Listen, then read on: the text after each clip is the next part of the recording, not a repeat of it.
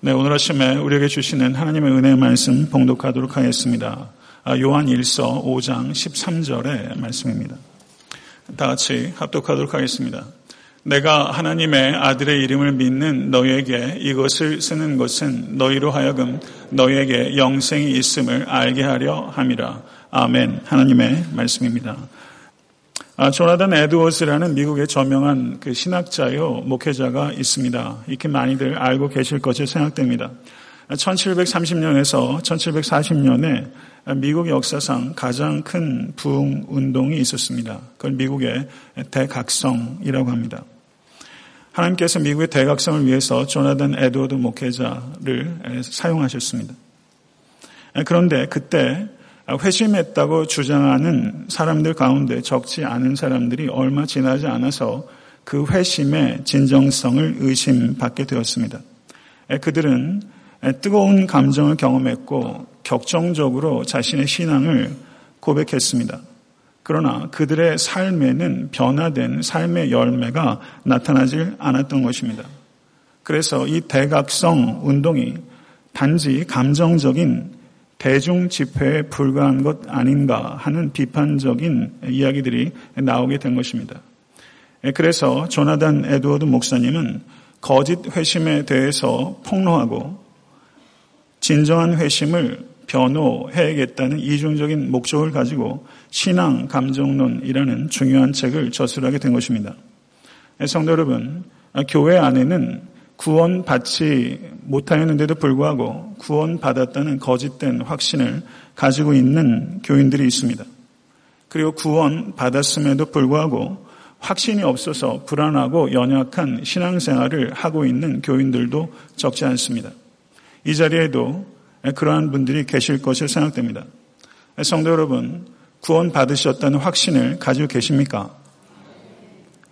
그러면 구원받았다는 그 확신의 근거가 무엇입니까? 혹시 과거에 영접 기도를 하셨거나 목회자나 부흥사가 단위로 초청했을 때 그때 용기를 내서 한 차례 나와보신 경험이 있으셨거나 혹은 매우 뜨거운 감정을 경험하셨거나 그리고 하나님께 신앙을 고백하셨거나 어쩌면 특별한 은사 체험을 하셨을지도 모릅니다. 그래서 나는 구원받았다라는 확신을 가지고 계신 분들도 있으실 것입니다. 성도 여러분, 어느 정도 진지한 마음을 가지고 주님을 영접하겠다고 이야기를 하게 되면 복음 사역자들은 곧바로 그 사람이 구원을 받았다고 선포하고 영접 기도를 하게 됩니다. 성도 여러분, 정말 그러면 구원 받은 것입니까? 그 결과 영접 기도를 드렸다고 그리고 신앙적인 체험이 있었다 할지라도 실질적인 삶의 자리에서 구원받은 성도의 변화의 열매들이 나타나지 않는다면 그 구원의 확신은 의미가 없는 것입니다. 그것은 거짓 확신이라고 할 수 있을 것입니다. 조나단 에드워드 목사님이 이런 이야기를 했습니다. 과거의 체험에 기초하여 확신을 갖는 것은 안 됩니다. 현재적이고 지속적인 삶의 증거가 없는 확신은 거짓입니다. 현재적이고 지속적인 삶의 열매가 없는 확신은 거짓 확신이다라고 말한 것입니다. 성도 여러분, 만약에 만에 하나라도 이 자리에 계신 성도님들이 나는 구원의 확신이 있습니다. 라고 말을 하는데 실제 그것이 진정한 회심의 경험에 기초한 확신이 아니라 거짓 확신이라면 그것 매우 위험한 것입니다. 오늘 말씀을 통해서 여러분과 제가 진실하게 하나님 말씀 앞에 서서 우리가 갖고 있는 구원의 확신의 기초가 성경적인 근거를 가지고 있는지에 대해서 점검하는 것은 다소 불편함이 있을지라도 그것은 매우 중요한 것입니다. 오늘 본문 말씀 요한 1서 5장 13절의 말씀을 보시게 되면 내가 하나님의 아들의 이름을 믿는 너희에게 이것을 쓰는 것은 너희로 하여금 너희에게 영생이 있음을 알게 하려 함이라. 이것이 사도 요한이 요한 서신을 쓴 목적입니다. 영생이 너에게 있는 것을 알아야 합니다. 이것을 알아야 그리스도인의 삶을 살 수 있기 때문입니다. 고린도 후서 13장 5절의 말씀을 보셔도 너희가 믿음 안에 있는가? 너희 자신을 시험하고 너희 자신을 확증하라. 성도 여러분, 우리가 믿음 안에 있는가? 구원받을 만한 믿음 안에 있는가? 자기 자신을 시험하는 것은 중요한 것입니다. 이것을 시험할 수 있도록 목회자는 강단에서 외쳐야 될 필요가 있는 것입니다. 성도 여러분, 정말 구원받을 만한 믿음인지, 성도 여러분, 우리의 믿음을 되돌아볼 수 있는 겸손함이 여러분과 저에게 있을 수 있게 될 간절히 축원합니다. 그런데 어떤 사람들은 이렇게 주장합니다. 구원의 확신을 갖는 것 자체가 불가능하다고 주장합니다. 그렇기 때문에 구원의 확신이 있다고 말하는 사람들은 억측이며 그것은 무지와 교만이라고 이야기하는 사람들이 있습니다. 구원의 확신을 갖는 것이 불가능하다고 이야기하는 사람들의 그 신학적인 배경은 무엇인가 하면 인간은 자신의 죄된 행위로 말미암아 구원을 잃어버릴 수도 있다는 생각을 하기 때문입니다. 과연 그러합니까? 인간의 죄된 행위로 말미암아 구원을 잃어버릴 수도 있기 때문에 구원의 확신을 갖는 것은 교만이다. 성도 여러분, 그것이 교만입니다. 구원의 확신을 갖도록 성경은 말씀하고 있습니다. 우리는 성경을 믿는 것입니다. 구원의 확신을 갖는 것이 교만이 아니라 구원의 확신을 갖지 않는 것이 교만입니다. 시편 37편 28절을 보면 여호와께서 정의를 사랑하시고 그의 성도를 버리지 아니하심이로다. 그들은 영원히 보호를 받으나 악인의 자손은 끊어지리로다. 아멘. 믿으십니까? 요한일서 5장 24절에서 주님께서 이렇게 말씀하셨습니다. 내가 진실로 진실로 너에게 이르노니 내 말을 듣고 또 나 보내신 이를 믿는 자는 영생을 얻었고 심판에 이르지 아니하느니 사망에서 생명으로 옮겼느니라. 아멘. 영생을 얻었고 라고 했을 때 이것은 현재 시제입니다. 실제 성경어는 에케 가지고 있다는 뜻입니다. 영생을 얻고 사망에서 생명으로 옮기는 것이 미래적 사건이 아니라 현재적 사건으로 우리에게 이미 임한 것입니다. 주님의 말씀입니다. 로마서 8장 28절 30절을 보셔도 그의 뜻대로 부르심을 입은 자들에게는 모든 것이 합력하여 선을 이루느니라. 하나님이 미리 아신 자들을 또한 그 아들의 형상을 본받게 하기 위하여 미리 정하셨으니 이는 그로 많은 형제 중에서 맏아들이 되게 하려 하심이니라. 또 미리 정하신 그들을 또한 부르시고 그들을 부르신 그들을 또한 의롭다 하시고 의롭다 하신 그들을 또한 영화롭게 하셨느니라. 아멘. 믿으십니까? 성도 여러분, 하나님께서는 하나님의 자녀들이 구원의 확신을 갖기를 원하십니다. 그것이 하나님의 뜻입니다. 빌립보서 1장 6절의 말씀은 너희 안에서 착한 일을 시작하시니가 그리스도 예수의 날까지 이루실 줄을 우리가 확신하노라. 믿으십니까? 이것은 참으로 중요한 말씀입니다. 성도 여러분, 구원의 확신을 가질 수 있는 이유는 우리 자신이 아니라 여호와 하나님 때문입니다. 우리에게 구원을 주시는 이도 여호와 하나님이시고 이 구원을 유지시키고 이 구원을 마침내 완성시키는 이도 여호와 하나님이십니다. 믿으십니까? 우리가 죄인 되었을 때 하나님께서 우리를 먼저 사랑하셨고 우리 모두는 우리의 행위 때문이 아니라 하나님의 은혜로 말미암아 우리가 죄인 되었을 때 구원을 얻었습니다. 믿으십니까? 예수님을 주와 그리스도의 영접함으로 말미암아 하나님의 자녀가 되었습니다. 그런데 하나님의 자녀가 된 후에 우리의 행위 때문에 하나님께서 우리의 구원을 뺏어 가실 수 있으시겠습니까? 가능합니까? 우리가 죄인 되었을 때 우리의 행위를 보지 아니하시고 우리를 은혜로 구원하신 하나님께서 우리가 자녀가 된 후에는 그때는 우리의 행위를 보시고 우리의 행위 때문에 우리의 구원을 박탈해 가실 수 있겠습니까? 그럴 수 없습니다. 성도 여러분, 우리는 하나님의 은혜로 구원을 얻었습니다. 그리고 우리의 행위로 구원을 지키는 것이 아닙니다. 하나님의 은혜로 구원을 얻었고 하나님의 은혜가 우리의 구원을 지킵니다. 이것이 복음입니다. 구원을 주시는 이도 하나님이시요 구원을 지키시는 이도 하나님이십니다. 그렇기 때문에 확신하는 것입니다. 요한 일서를 보시게 되면 어떻게 구원이 있다라는 것을 확신할 수 있는지에 대해서 직접적이고 간접적인 여러 가지 증거들을 제시하고 있습니다. 그 증거들을 제가 다 열거하는 것은 주어진 설교 시간 내에 부적절하다고 생각되고요.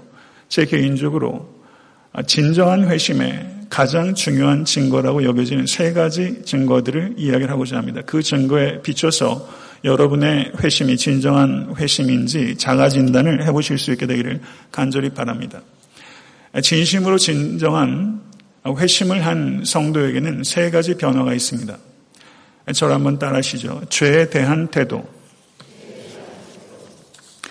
성도들에 대한 태도, 고난에 대한 태도, 진정으로 회심한 성도는 이 세 가지 대상에 대한 태도가 바뀝니다. 죄에 대한 태도가 바뀝니다.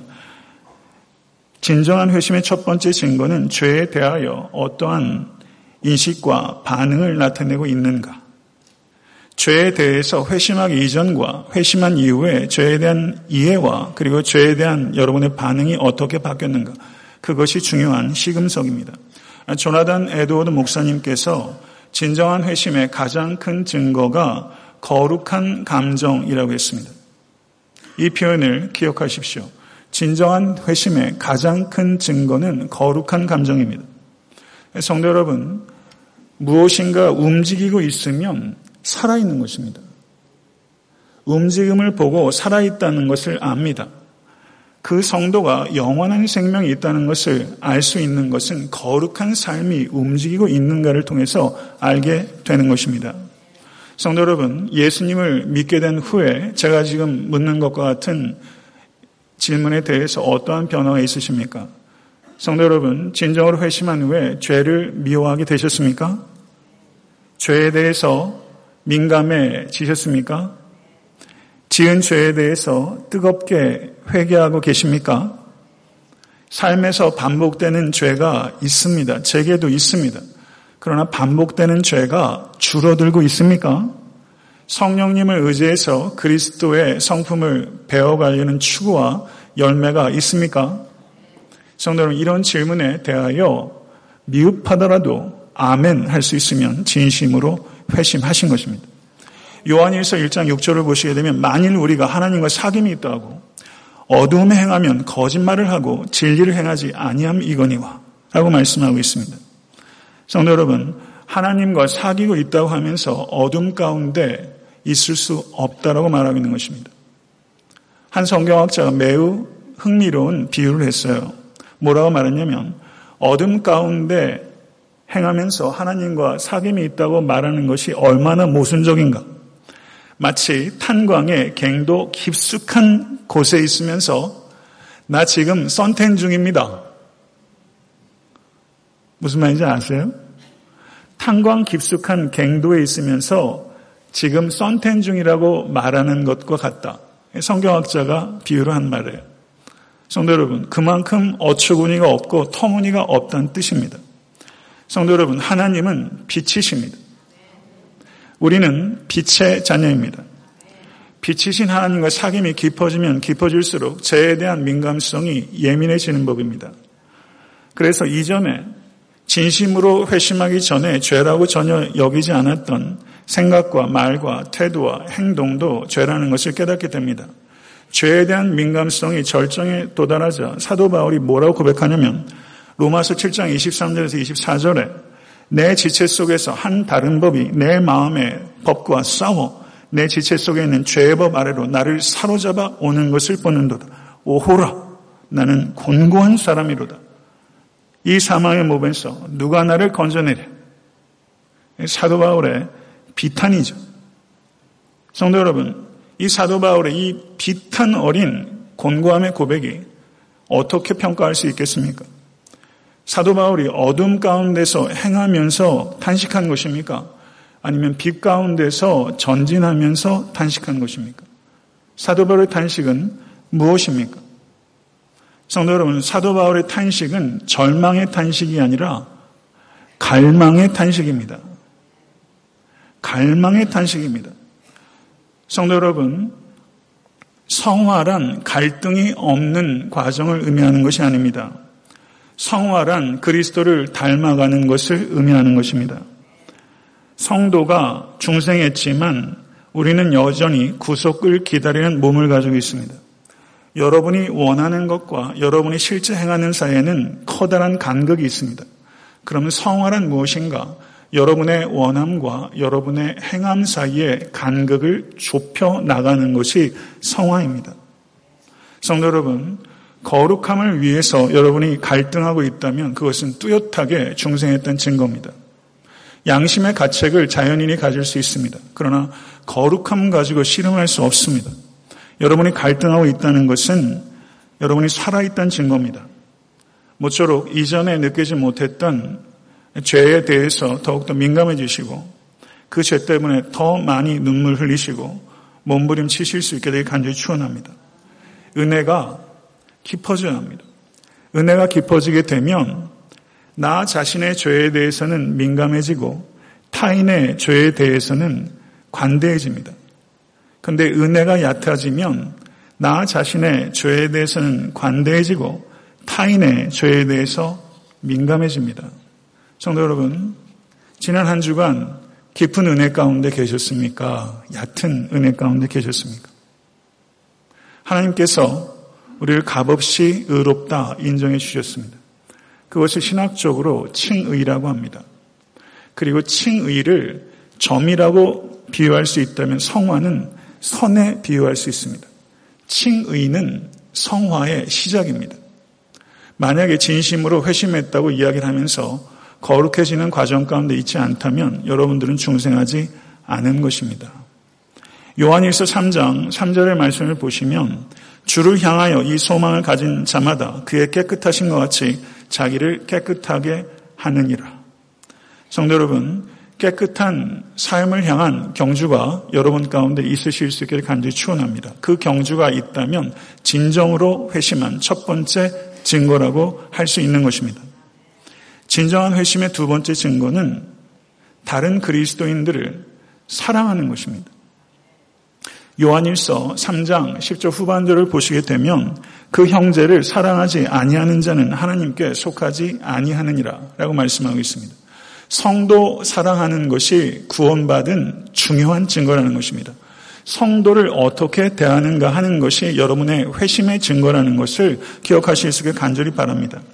성도 여러분, 우리는 그리스도인입니다. 그리스도인이라고 하면서 그리스도인조차 사랑하지 않는다면 그리스도인이 아니란 뜻입니다.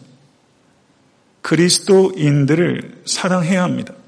그래야 교회 밖에 있는 이웃과 나아가서는 원수까지도 사랑할 수 있게 되는 것입니다. 여러분의 사랑이 폭이 넓어질 수 있게 될 간절히 축원합니다. 갈라디아서 5장 26절에서 6장 5절의 말씀을 보시게 되면 그리스도인들이 서로를 어떻게 대해야 하는지에 대해서 가르쳐 주고 있습니다. 갈라디아서 5장 26절의 말씀을 한번 보시죠.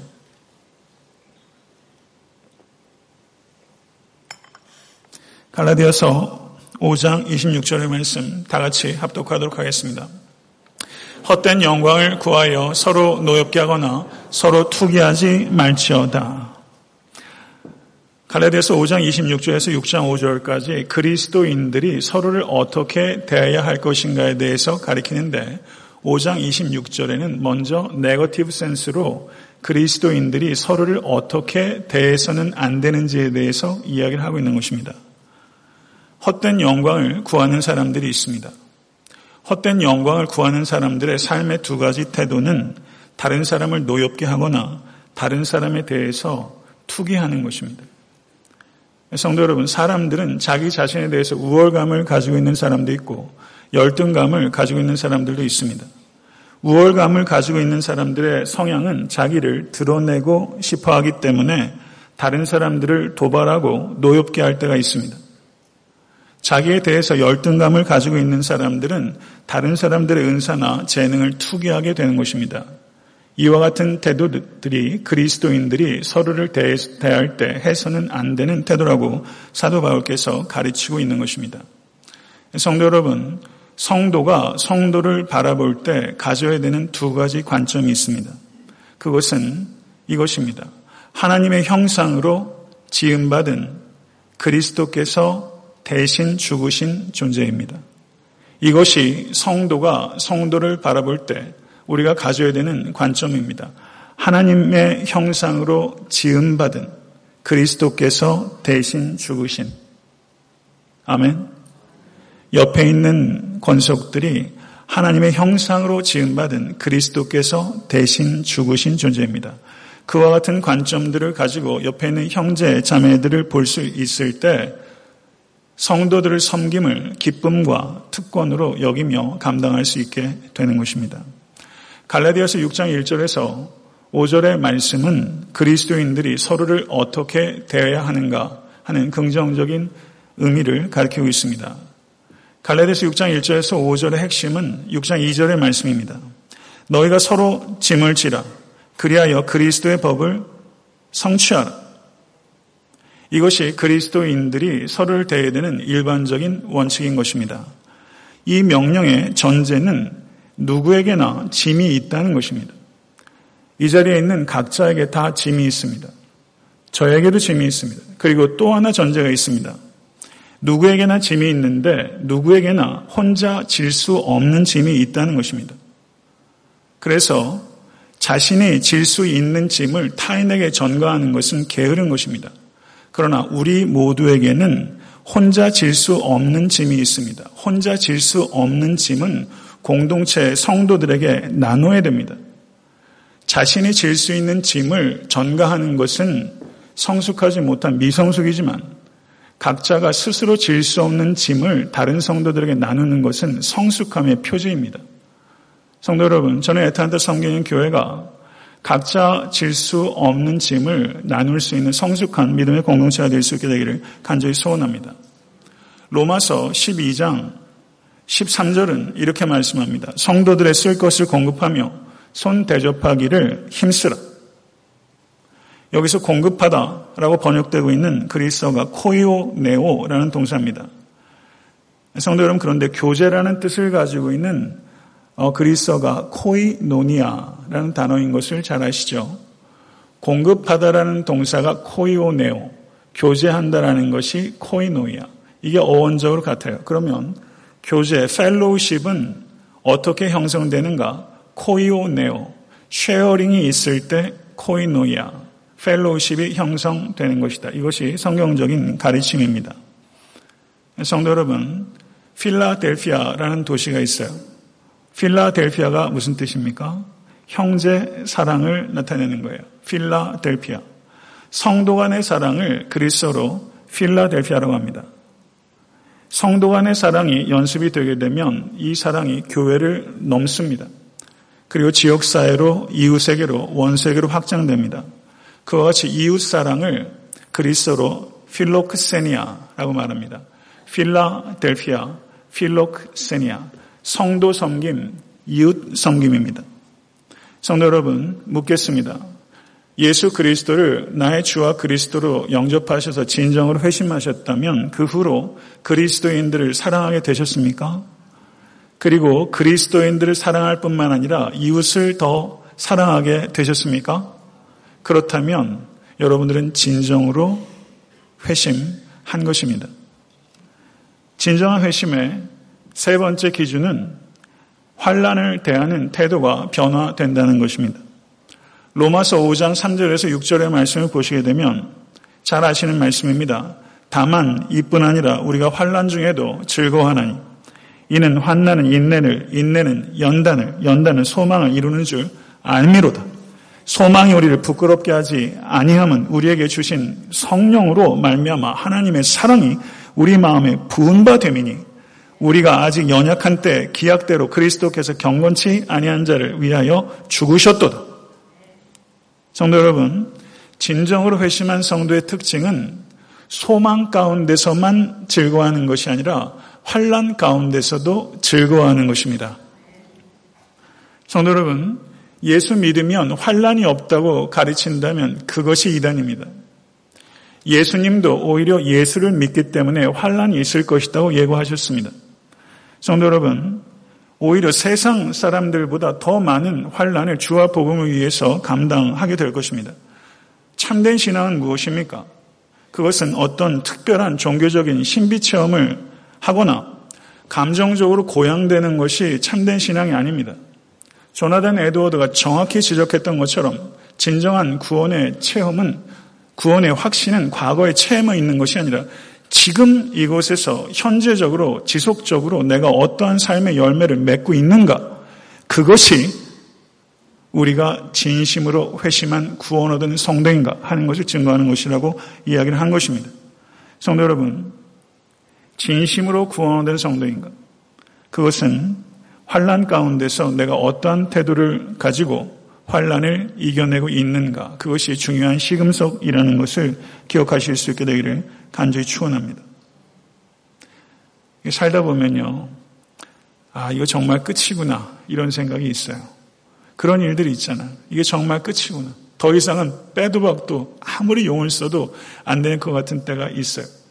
그런데 그 순간 끝이라고 느껴지는 그 순간 끝이 아니구나. 부활 신앙으로 말미암아 죽음도 끝이 아니구나. 환란으로 끝이 아니구나. 이걸 받아들이는 생각의 전환이 있어요. 참 믿음이 없을 때는 성도는 환란에 닥치면 소망의 끝이라고 여기게 됩니다. 그러나 참된 성도에게는 그 끝인 그 순간이 최악의 순간이 최선의 시작이라는 것을 받아들이게 돼요.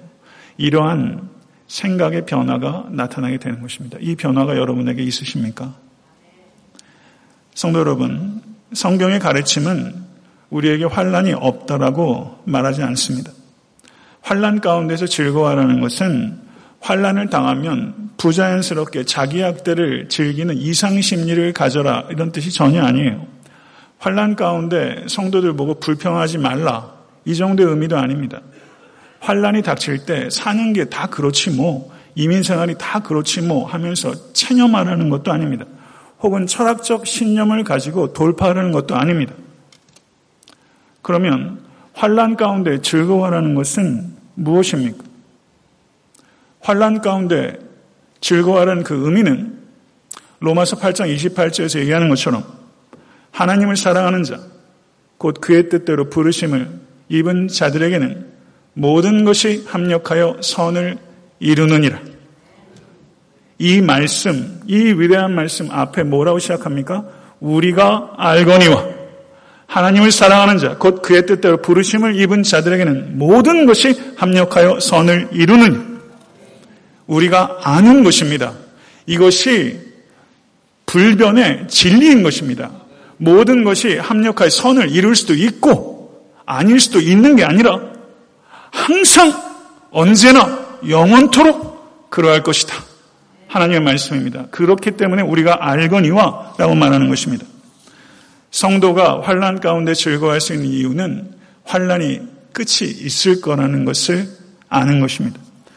환란의 끝에는 영광이 기다리고 있으며 환란 중에는 성도가 거룩해지고 정결해지며 성숙함을 얻게 된다는 것을 알기 때문에 성도는 환란 중에도 즐거워할 수 있게 되는 것입니다.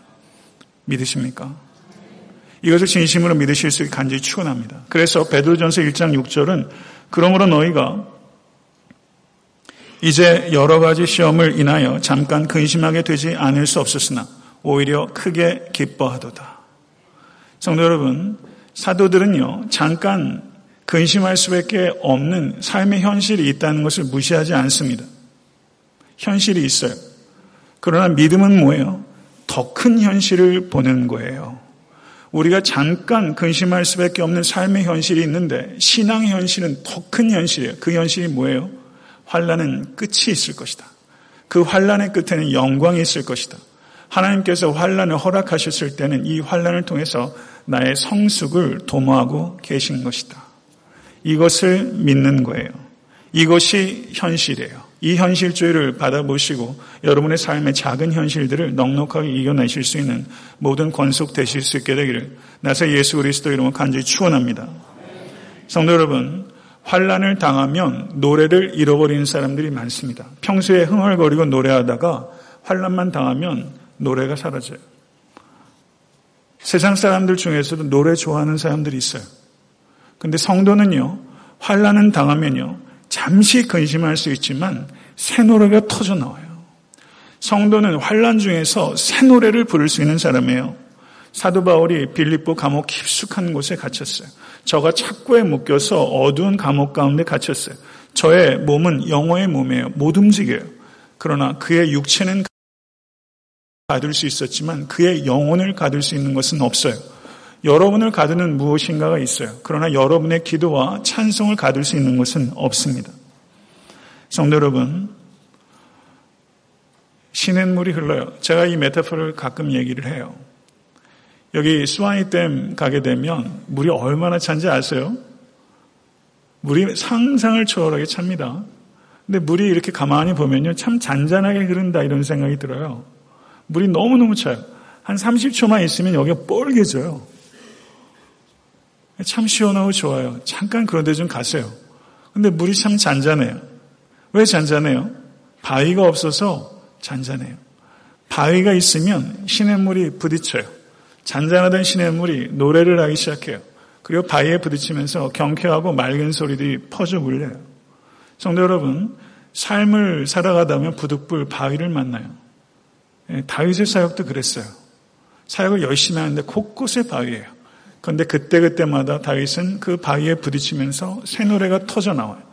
성도 여러분, 세상에서도 노래 좋아하는 사람 많죠. 그러나 성도만이 세상에 줄 수 있는 노래가 있어요. 그것은 환란 중에서도 즐거워하는 노래예요. 이 노래 부르실 수 있는 여러분과 제가 될 수 있게 간절히 축원합니다.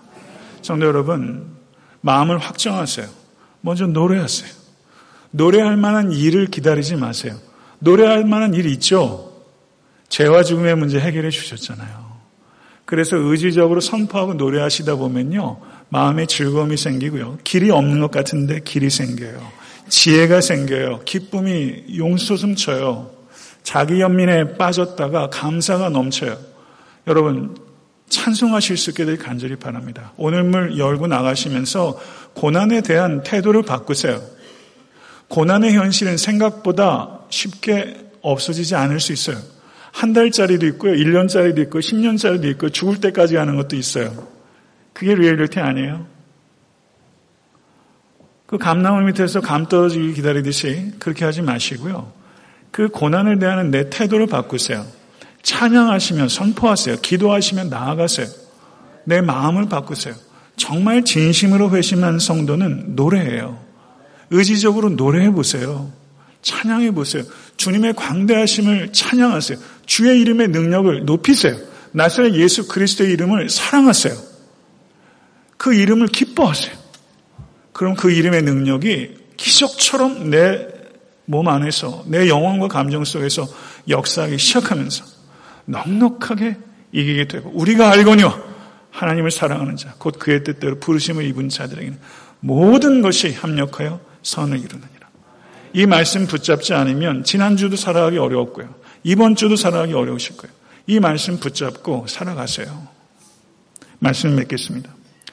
진심으로 회심한 성도의 세 가지 기준은 오늘 말씀 속에서 저를 한번 따라하세요. 거룩한 삶, 사랑의 삶, 인내의 삶. 이 세 가지 삶의 변화가 있으면 여러분 회심하신 거예요. 믿으시면 아멘 하세요. 아멘. 정말 구원 받으신 거예요. 그러면 그것을 여러분의 삶의 환경에 대입하세요. 정말 구원 얻으신 거예요. 여러분의 구원은 이탈되지 않아요. 성화되고 영화될 거예요. 할렐루야. 만약에 이 자리에 구원받지 못했는데도 불구하고 내가 구원받았다고 잘못된 착각 가운데 계신 분이 계신다면 그 영적 미몽에서 깨어나실 수 있기를 간절히 축원합니다. 그렇다면 구원받지 못한 분이 계시다면 어떻게 됩니까? 하나님 앞에 중심을 내어 드리세요. 교회에 나오셨을 때는요, 뭔가가 공허하신 거 아니에요? 그럼 진솔하게 믿어지지도 않고 안 믿고 살기엔 너무 힘들다고 고백했어요. 성령님 도와달라고 제 마음속에 찾아와 주셔서 믿음을 달라고 구원을 얻을 만한 믿음을 달라고 여러분 여러분을 내어 드리세요. 저를 붙잡아 달라고 기도하세요. 그럼 하나님께서 붙잡으세요. 여러분의 지식과 경험을 뛰어넘는 새로운 지식과 경험이 여러분 폭포수처럼 여러분의 영혼 가운데 임하게 될 줄 믿습니다. 성도 여러분, 그리고 이 자리에 혹시 구원의 확신이 없이 연약한 믿음의 상태로 혼미함 가운데 여러분 스트라고 계신 성도가 계시다면 구원의 확신을 붙잡으세요. 그 확신을 붙잡아야 거룩하게 살 수 있어요. 그 확신을 붙잡아야 능력 있게 살 수 있어요. 성도 여러분, 거룩하고 능력 있는 성도가 되셔서 한 주간 승리하실 수 있게 간절히 바라고 여러분의 남은 평생의 삶이 진정으로 회심한 성도의 삶의 증거가 지속적으로, 현재적으로 나타날 수 있도록 우리 주 예수 그리스도 이름으로 간절히 축원합니다. 기도하겠습니다. 할렐루야. 우리에게 구원을 주시는 하나님, 우리의 구원을 지키시고 완성시키시는 하나님, 모든 것들이 하나님의 은혜로 말미암아 이루어진 줄 믿습니다. 하나님, 우리 가운데는 언제 구원받았는지 정확한 시점을 몰라서 의심하는 이들도 있고 반복되고 때로는 더 극악한 죄악들을 짐으로 말미암아 구원의 확신을 갖지 못한 성도들도 있습니다. 진심으로 회개할 수 있도록 주여 인도하여 주시고 내 힘으로 할 수 없는 것 고백하고 성령을 더욱더 의지하며 하나님의 복음을 묵상하며 기억하고 영혼을 향하여 외치게 해 주시고 성령으로 말미암아 담력으로도 삶의 형편이 어떠하든지 자족하기를 배우고 복음을 증거하며 복음을 자랑할 수 있도록 인도하여 주시옵소서. 하나님 정말 세상살이는 노래를 싹 잊어버리게 될 만큼 암울하고 어둡습니다. 터널이 끝이 없습니다. 길고 긴 어둠과 상처 속에서 신음하고 어디로 가야 될지 알지 못하 방황하는 이들도 있습니다. 의미 있게 살고자 몸부림을 치지만 어디에서 의미를 찾을지 길을 잃은 영혼도 있습니다. 주님 도와주십시오. 주님께 모든 걸 의뢰하고 말씀으로 돌아갈 수 있도록 인도해 주시고 한 걸음 한 걸음 기도하게 하시고 알려주신 만큼 순종하게 되면 우리의 삶이 어느 한순간에 돌연히 회복되게 될 줄로 믿습니다. 겸손할 수 있도록 도와주시옵소서. 한 걸음 한 걸음 순종할 수 있도록 인도해 주시옵소서. 우리 사랑하는 성도들의 삶 가운데 온전한 치유와 회복이 있게 될 줄로 믿습니다. 악한 권세들은 물러갈지어다. 나서 예수 그리스도 이름으로 명하노니 악한 영은 물러갈지어다. 온전한 치유 회복이 임하게 될 줄로 믿습니다. 우리 주 예수 그리스도 이름으로 간절히 기도드려 싸움나이다. 아멘.